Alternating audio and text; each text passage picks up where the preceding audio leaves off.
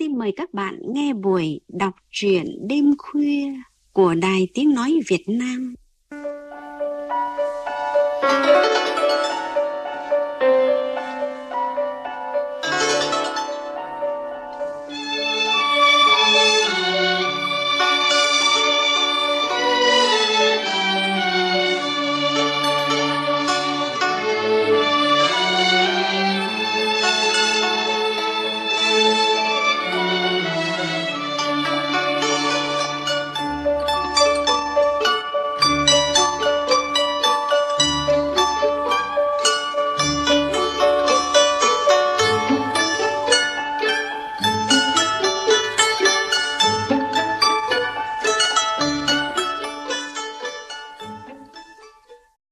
Các bạn thân mến, nhân vật nghệ sĩ không quá xa lạ trong văn chương nghệ thuật.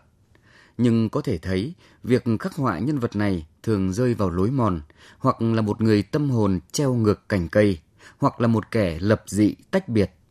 Bản thân cũng là một nghệ sĩ, nhà văn Lê Anh Hoài sẽ xây dựng nhân vật này như thế nào trong tác phẩm của mình? Trong chương trình đọc truyện đêm khuya hôm nay, chúng ta cùng bước vào thế giới nghệ thuật của anh. Trước hết, phát thanh viên Hồng Huệ sẽ gửi tới các bạn truyện ngắn Nỗi sợ. Buổi khai mạc triển lãm của chúng tôi diễn ra thật thuận lợi. Có lẽ phải dùng từ trời cho, vì khi tất cả vào giai đoạn cao trào thì trời bỗng đổ mưa to. Tiếng mưa rào rào trên mái tôn át cả tiếng nói gần tạo một âm hưởng đặc biệt như âm hưởng thường có trong những quán bia hơi. Nơi sự phấn khích được tạo nên bởi số đông tầm thường nhưng luôn hàm chứa những điều vĩ đại của lịch sử. Gian nhà kho bẩn thỉu bỗng biến thành một lâu đài nghệ thuật. Ít ra đó là điều đang xảy ra dưới mắt công chúng. Chỉ cách đây một ngày, những mảng tường cáu bẩn bụi và ngấm nước vẫn ngạo nghễ phô ra vẻ hoang tàn. Thằng em làm cùng triển lãm muốn biến nó thành màu trắng ngà hoặc màu vàng nhạt, một cái màu khá trung tính. Nhưng muốn vậy, phải cạo tường và vôi ve sơn phết công phu trong vài ngày. Tiền đâu mà làm mấy việc đó, trong khi triển lãm của chúng tôi chỉ là thứ mua vui, chứ không bán được. Mà đầu tư vào mấy bức tường để làm gì, khi tổng thể đây vẫn là cái kho sập sệ, đầy chuột và rán. Rồi tôi lóe lên. Sao lại không cho nó đen xì đi hả? Thằng em rú lên tán thưởng. Sự việc chuyển hướng bất ngờ, tất cả những cái lạ lùng nhất bao giờ cũng cuốn hút nghệ sĩ nhất. Sao lại không triển lãm trong một không gian toàn tường màu đen chứ? Màu đen rất dễ dùng và khi bôi lên tường, nó nhanh chóng lấn át tất cả, đồng hóa tất cả thành nó. Nếu treo tranh thì không ổn, theo quy luật thị giác của số đông. Tuy nhiên, chúng tôi cũng chẳng triển lãm tranh. Công chúng luôn muốn được nịnh mắt. Nghệ thuật cơ bản là vậy. Những nghệ sĩ cố tình làm ngược lại, chẳng qua là thử nghiệm thêm một loại gia vị lạ vào món ăn quen. Và công chúng thời nay thì đang chán. Họ chưa chắc đã biết đang chán điều gì, bởi thực sự thì họ đã thưởng thức đủ đâu. Nhưng họ chán và họ cần cái mới. Triển lãm của chúng tôi đang đẩy sự phấn khích của công chúng lên cao. Máy ảnh chớp đèn lia lịa, và có tới 2 đài truyền hình đang hoạt động hết công suất. Đó là chưa kể tới đội báo viết đang trà trộn trong đám đông ra sức ngắm nghía, bình phẩm và ghi chép. Tác phẩm của tôi là một đống những mũi tên sắt rỉ được đặt trên cọc, phía dưới tòe ra 3 chân vững chãi. Các mũi tên thẳng, cong lên, cong xuống, vòng tròn, dựng đứng chỉ thiên hoặc chỉ thẳng xuống đất, được sắp đặt thành nhóm tỏa ra nhiều hướng. Góc tường dành cho tôi dựng lên một tấm sắt, cũng dỉ thậm tệ, thủng lỗ chỗ và sần sùi. Trong phòng triển lãm, đầy những mũi tên chỉ ngang dọc, và tấm sắt dường như là nơi xuất phát hoặc đích đến của những mũi tên. Giữa tiếng người như chợ vỡ, nổi lên tiếng nhạc lúc hùng tráng, lúc ỉ eo hoặc trộn lẫn cả hai thứ. Thằng cu đã quyết định làm một tập hợp những âm thanh mà nó cho là tiếng vọng thời đại. Đây là lần đầu tiên nó là một tác phẩm sắp đặt. Bình thường nó chuyên vẽ tĩnh vật rất nuột nà cổ điển, âm thanh lộn xộn nếu đứng ở phía ngoài phòng. Vào trong, tùy từng góc, người ta thấy văng vẳng những đoạn nhạc vàng hay hành khúc phát ra từ những chiếc loa treo lủng lẳng, mỗi loa trong một bao tải buộc dải lụa xanh. Vì sao là bao tải buộc lụa xanh? Có trời mới biết. Thằng người dị hợm nó vẽ trên một tấm vải, phù hợp với việc làm rèm cửa nhiều hơn. Đứng giữa một vòng dây thép gai, đang hò hét vào một cái loa nón có cần loa dài khủng khiếp. Bức tranh, nếu có thể gọi như thế, được vẽ nhầy nhụa phóng túng. Để làm tác phẩm này, nó phải đi kiếm hằng hà sa số những cái đầu âm ly cũ rích và hàng đống loa cũng thuộc loại đồng nát. Nó làm tác phẩm khổ sở hơn tôi. Mấy ngày trèo leo trong căn nhà kho nóng chảy mỡ, đấu điện và dây loa, cần mẫn không kém gì một người anh hùng xuất thân thợ điện lừng danh lịch sử cận đại của thành phố. Còn tôi, ngoài ý tưởng nghệ thuật vĩ đại, tôi chẳng làm gì ngoài việc trả tiền cho một tay thợ cắt và hàn đơn giản. Nguyên liệu được cho không vì trong xưởng của tay thợ, ngay cạnh căn nhà kho chúng tôi làm triển lãm, có vài tấm sắt bán đồng nát, cũng không đắt. Giờ thì thằng cu ấy, thằng từng làm triển lãm cùng tôi, thằng giản âm thanh nhạc vàng và hành khúc, thao thao kể về buổi gặp gỡ với một gallery cùng mấy thằng bạn. Theo giám đốc nghệ thuật, trong những năm phát triển đầu tiên, thành phố từ nơi tù túng không có tên trên bản đồ mỹ thuật, dù có khá nhiều họa sĩ có tay nghề bỗng trở nên lấp lánh vì xuất hiện nhiều tác phẩm đặc sắc, bởi người ta khó tìm ở đâu phong vị của sự kìm nén mọi cảm xúc đến mức cô đọng. Giờ đây được dịp bung nở và tỏa hương đến như thế. Những phát biểu kiểu này tôi đã từng nghe lúc mới ra trường. Thoạt đầu nghe ở hội mỹ thuật, khi tôi là một kẻ vô phương hướng, như một con cá nhỏ đứng trước một miệng cống há ngoác, đang hút tất cả vào cái miệng không đáy hôi thối của nó. Nhờ một mẩu nhạy cảm tiềm ẩn đâu đó trong bộ não lộn xộn khi ấy, tôi đã không lao thẳng vào miệng cống. Tôi chỉ có chút lăn tăn khi nghe những điều tương tự từ một đàn anh vốn có tay nghề rất oách. Tôi ngỡ sự tinh tế của anh khi diễn tả những sắc thái mặt người hay những cách đặt màu cũng ngang bằng với những lý thuyết cao rộng do anh nói. Cuối cùng, tôi hiểu nghệ sĩ mang nghĩa như người làm ra tác phẩm, cái có thể đem ra cho người ta xem như đúng nghề của tôi là đơn nhất.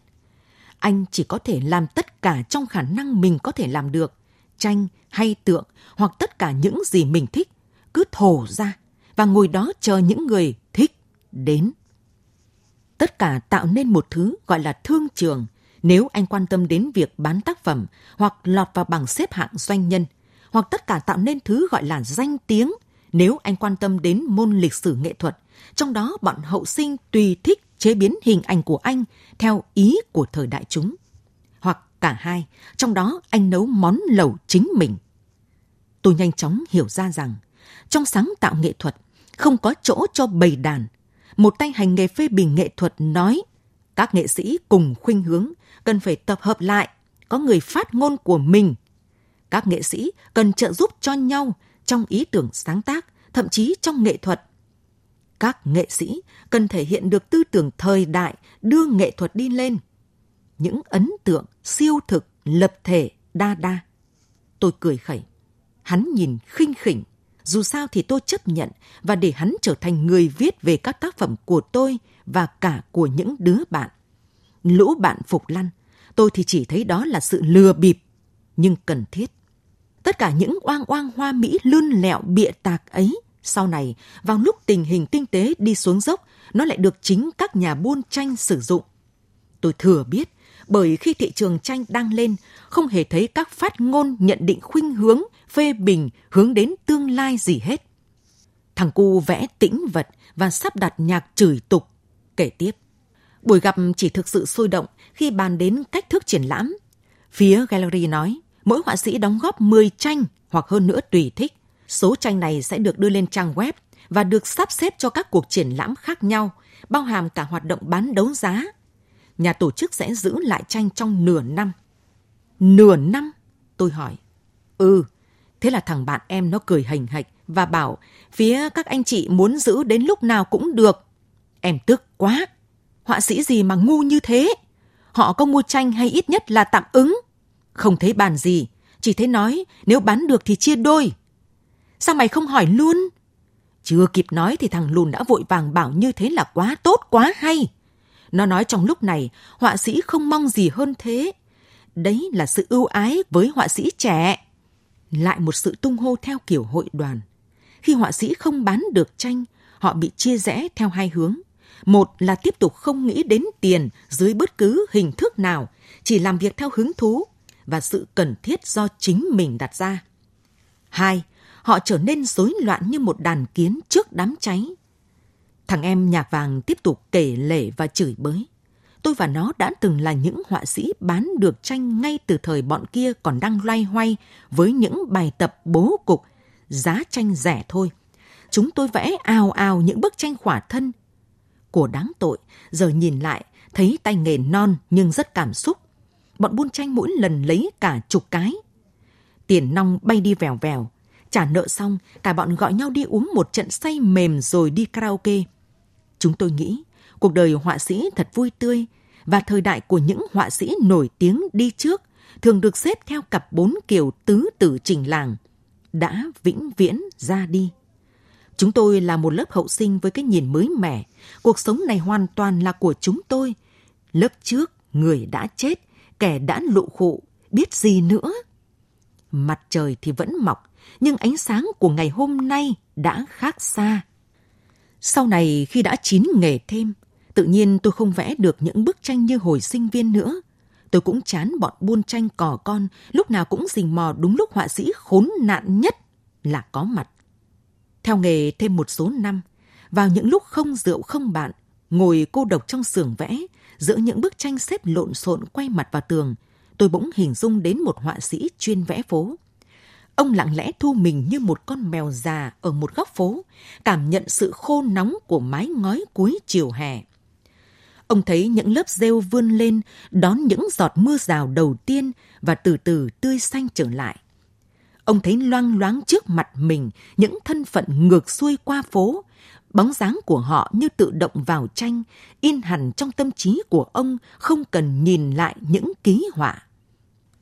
Ông nhìn thấy màu của không gian thay đổi theo mùa và theo giờ trong ngày. Chính vì thế, dù tranh của ông dùng rất ít màu nhưng lại hiện ra rất nhiều sắc thái tinh tế. Không phải ai cũng biết trong tranh của ông có những gì, nhưng một vài kẻ trong chúng tôi biết để rồi bỏ qua. Thế hệ chúng tôi là thế hệ ào ào với những tuyên ngôn sống sít, những thông điệp nổ như sâm panh ngày khai mạc triển lãm. Chúng tôi vẽ tranh, nội dung mà bỏ qua sự tinh tế của màu sắc, ánh sáng. Chúng tôi chỉ muốn làm tình, chứ không phải là tình yêu. Một thế hệ trơ lì cảm xúc. Việc thiếu tiền càng làm trầm trọng vấn đề. Họa sĩ càng bị lệ thuộc vào các gallery mì ăn liền. Trong đó đa số những kẻ buôn tranh thừa hiểu biết về chuyên môn, nhưng luôn thiếu tình yêu nghệ thuật. Vậy cuối cùng thì sao? Mày định thế nào? Anh có tham gia không? Họ bảo em rủ anh. Không, và mày cũng đã biết là trong việc này không có chuyện rủ rê gì hết. Họ muốn mua tranh của tao. Họ muốn tao làm triển lãm. Họ phải đến và nói với tao. Thằng em cụp mắt xuống không nói gì. Mắt nó nhìn mông lung ra phía dòng người xe cộ ồn ào. Từ ngày vợ nó sinh con, nó trở thành người khác hẳn. Nó sợ hãi mọi thứ. Khi sợ hãi, người ta không thể làm nghệ thuật được nữa. Và yêu.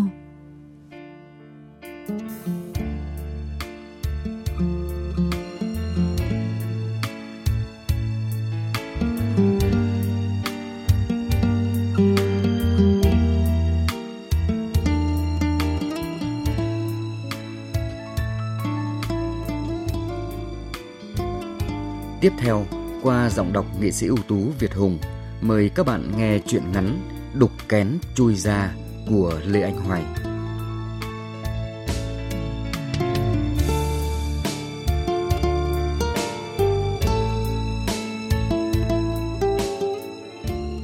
Làng quê bắt đầu trở mình thức dậy. Tiếng xe máy ì ầm từ khi đêm còn đen kịt. Hàm vẫn nằm co quắp cạnh tôi như một xác chết. Tối qua, tôi cũng uống nhiều như hắn, nhưng không say đến thế, hoặc vì tôi thính ngủ. Trong đêm đen, tôi nghe tiếng không gian im ắng nhưng vẫn hoàn toàn khác những đêm khi tôi còn bé về quê nằm trằn trọc vì lạ giường. Đêm ở nông thôn giờ chật hơn, bị chia thành từng ô nhỏ lộn xộn, không như đêm hồi trước. Khi ấy, tôi thấy đêm như một bầu trời rộng rãi, sâu thẳm và tôi bay rợn ngợp trong đó. Không gian đêm cũng cạn hơn, cằn hơn. Hay vì tôi đã trưởng thành và mất đi dần trí tưởng tượng. Hay vì đêm ở các vùng quê quả thực đã bị co lại, bị chia cắt do tác động hối hả của con người, của phương tiện cơ giới. Nếu vẽ đêm bây giờ, tôi làm sao thể hiện được điều đó? Chỉ với một màu đen lập thể. Lập thể liệu có quá công thức, quá giống mấy thằng Tây? Hay chỉ dùng sắc độ theo kiểu tranh mực nho tàu? Nhà trên có tiếng nan giường răng rắc, tiếng loẹt xoẹt của bàn chân tìm dép. Rồi tiếng rít thuốc lào vang lên giòn tan. Phương, dậy chưa? Ra xem tằm không? Anh họ đã vào phòng, bật điện. Tôi ngồi dậy. Mày không ngủ à? Em ngủ được. Ra xem tằm không? Tôi lay hàm, nhưng hắn chỉ xoay mình đổi tư thế rồi lại nằm im như xác chết. Anh họ dẫn tôi xuống nhà tằm. Dưới ánh điện, những con tằm to bằng nửa ngón tay, đầu đen, ngóc đầu lên đón nắm lá dâu thái chỉ, anh rắc xuống. Chúng muốn lá dâu nhanh tàn bạo. Đấy, mày mang về, đừng để dính nước, không được phơi nắng hay để đèn điện quá gần đó. Chỉ mai ngày kia là sẽ kết kén. Sáng rõ mặt người, anh Hồng kéo tôi ra ngồi trước hàng hiên hút thuốc lào. Anh nói, nghề chăn tằm dệt lụa ở quê mình đang chết. Ở đây chỉ còn 2 gia đình vẫn theo nghề. Ruộng dâu thì cằn cỗi. Anh nói, hình như cây dâu nó cũng buồn khi mọc trên những khoảnh đất hẹp, khi xung quanh không phải là ngút ngát những đồng loại của chúng. Con tằm cũng thế, không hiểu sao dịch bệnh ngày càng nhiều. Năm ngoái, tự dưng cả một lứa tằm bỗng bỏ ăn, rồi quặt quẹo, trên thân chúng nó bắt đầu xuất hiện những đốm vàng. Tàu vội vàng rắc thuốc các loại đều không ăn thua. Rồi nước xanh bắt đầu rỉ ra, nước xanh như mủ ấy.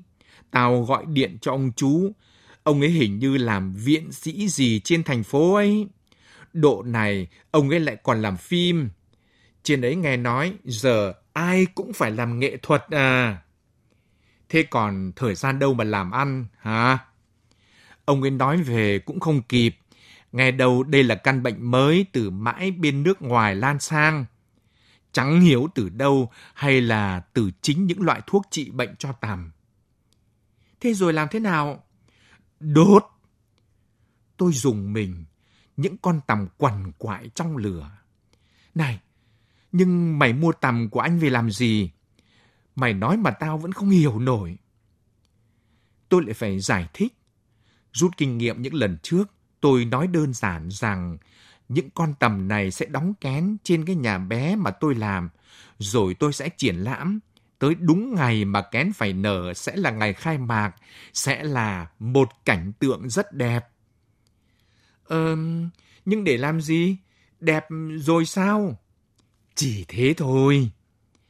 Này, anh hỏi thật nhá, thế chú được bao nhiêu? Tôi cười nói, em không được tiền, anh tin tôi, nhưng chính vì thế mà anh không hiểu. Bỗng chính tôi hiểu ra một điều mà trước đây tôi không hiểu. Tôi đang làm một công việc vô nghĩa nhất trên đời. Hàm nói với tôi rằng tác phẩm của tôi rất hay, rất ý nghĩa. Nó sẽ là một đột phá trong nghệ thuật sắp đặt của thành phố, của quốc gia, thậm chí là một dấu ấn trong nghệ thuật thế giới. Nó không đơn thuần là việc dùng sinh vật sống để làm tác phẩm, mà nó còn là một trích đoạn về cuộc sống của người thành phố đương đại giới thiệu ra với khán giả quốc tế, là văn hóa kết tinh. Nhưng này thì tôi hiểu ra, Tác phẩm này chẳng nói được một điều gì hết ngoài việc phô ra một hiện tượng lạ lùng đối với đông đúc khán giả. Còn nếu muốn là một trích đoạn về cuộc sống của người thành phố đương đại thì tôi cần triển lãm quá trình con tằm đang khỏe mạnh, đầy sức sống, bỗng nhiên mắc bệnh, một căn bệnh vô phương cứu chữa, một căn bệnh không rõ nguồn gốc lai lịch, chỉ có thể lờ mờ đoán được nó đến từ một xứ sở xa xôi, một nơi bí ẩn đầy đe dọa. Những con tằm bỗng nhiên chảy mù xanh và rồi quằn quại trong lửa ngay buổi khai mạc triển lãm ấy. Nếu muốn làm văn hóa kết tinh, có lẽ tôi phải triển lãm được màn đêm của cái làng ngoại thành quê tôi, vốn là làng chăn tằm dệt lụa bao nhiêu đời trước này. Một màn đêm nguyên sơ óng ả, nay trở nên thô cục, cạn hẹp và bị phân cắt. Hàm đã dậy và ra ngồi cùng chúng tôi. Mặt hắn bệch bạc, nhưng sau một chén trà thì đã trở nên hoạt bát. Hắn bảo anh họ: "Con bé, anh cho nó đi theo thằng Phương làm chuyên gia về tằm nhá. Nó thích ra thành phố xem triển lãm lắm. Với lại, bọn em có biết gì về tằm đâu. Phải có người biết thì yên tâm hơn." "Tao cho làm sao được. Chúng mày đi hỏi mẹ nó ấy. Con bé ấy không hiểu sao rất thích tằm, chứ nó có họ hàng gì với tao đâu. Bố nó rượu nhiều giặt dẹo chết năm kia rồi. Ông ấy đi lính với tao hồi xưa." "Em lại cứ tưởng nó là cháu anh. Thế coi như anh đồng ý rồi nhá." "Tiền sư nó chứ. Cứ thấy nói về thành phố là bắt nó long lanh cả lên. Cũng phải kiếm việc gì cho nó làm. Ở nhà quê thế này rồi tàn lụi đi hết cả. À mà, tao nghe nói ra thành phố làm việc lâu dài thì phải làm cả nghệ thuật mới được ở đấy, đúng không? Làm thế nào?" Hàm nói: Yên tâm. Không hiểu hắn làm thế nào mà mẹ con bé đồng ý. Thế là em gái yêu tằm đi về cùng chúng tôi. Em giúp tôi được rất nhiều việc và đêm trước triển lãm em đã ngủ lại xưởng tôi. Chẳng hiểu thế nào, nhưng đêm đó em rất ngoan ngoãn khi tôi chui vào chăn em ấy. Sau khi Hàm cũng xin được việc cho em bé này ở một nhà hàng đặc sản. Em rất chăm chỉ và biết tích cóp. Gần đây nhất, khi tôi cùng một cậu bạn đến một khu giải trí ven đô rất lớn có chữ Thiên Đường, trong cái tên thì thấy em đang chỉ huy một nhóm các cô gái đều là dân nhập cư chuyên múa may phục vụ ở đó. Ca múa là một việc trở nên phổ biến ở mọi nhà hàng khách sạn trong thành phố, bởi nó đáp ứng được quy định người sinh sống lâu dài trong thành phố phải hoạt động nghệ thuật. Chúng tôi chẳng chơi bời giải trí gì ở đó, mà đến để nhận vẽ tranh tường kiếm ăn. Em nhìn thấy tôi trước và chủ động đến chào hỏi. Có một cảm giác ấm áp như thể tình anh em, ít nhất là anh em họ giữa tôi và em bé làng tằm ấy. Nó khác hẳn với những cô gái mà tôi đã qua đêm, họ luôn mất tự nhiên và khiến tôi cũng mất tự nhiên. Em không thế.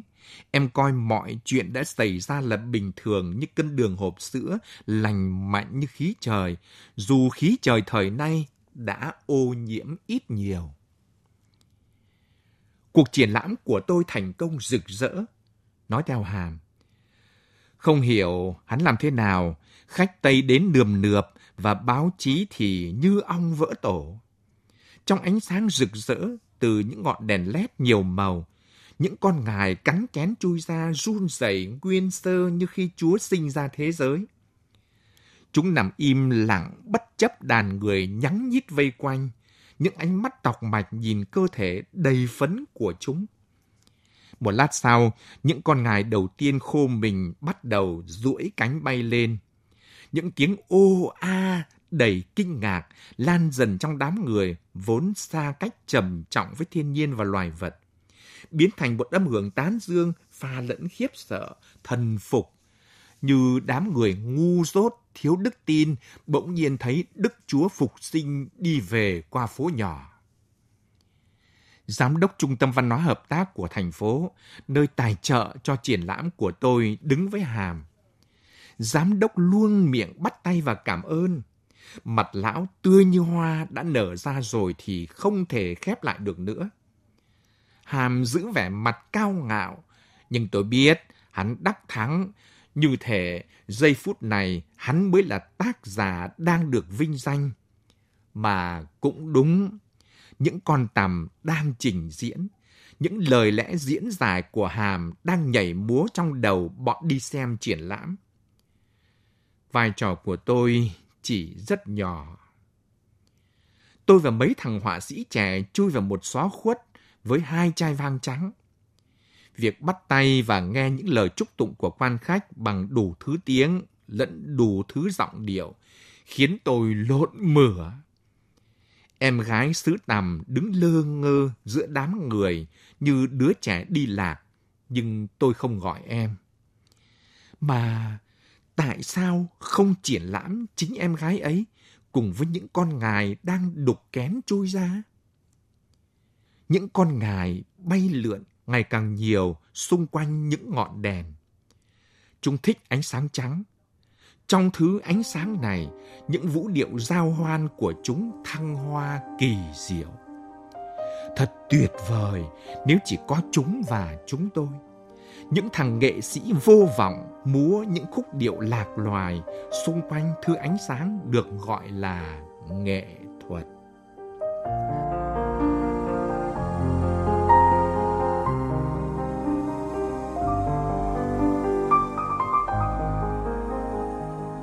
Các bạn vừa nghe 2 truyện ngắn Nỗi Sợ và Đục Kén Chui Ra của nhà văn Lê Anh Hoài. Sau đây, biên tập viên Văn Nghệ có đôi lời bình luận. Thưa các bạn, câu chuyện nghệ thuật và nghệ sĩ vốn xuất hiện thường trực trong sáng tác của nhà văn Lê Anh Hoài. Bởi vậy, không ngạc nhiên khi trong Nỗi Sợ hay Đục Kén Chui Ra, người đọc người nghe được tiếp cận với một thế giới nghệ thuật và nghệ sĩ một cách đậm đặc và cận cảnh. Thế giới ấy không hề hoa mỹ mà thực tế đến trần trụi. Đằng sau những lời có cánh là những toan tính bán mua, là gánh nặng cơm áo gạo tiền. Nhân vật nghệ sĩ trong sáng tác của anh cũng không phải là những người chân không chạm đất.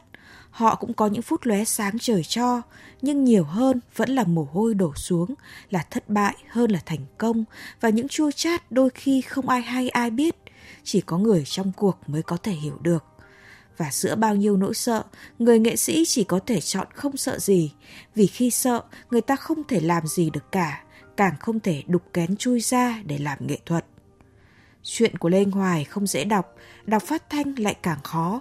Những trúc trắc trong câu từ hoặc sự miên man đắm chìm trong suy tưởng của nhân vật chính khiến chuyện không nệ vào sự kiện mà giống như một ý niệm, nghiêng về biểu đạt hơn là mô tả. Chữ dùng của nhà phê bình Phùng Gia Thế. Tuy nhiên, có lẽ chúng ta nên coi đây là một thử thách trong việc thưởng thức một trải nghiệm nghệ thuật ngôn từ của người nghệ sĩ đa tài này.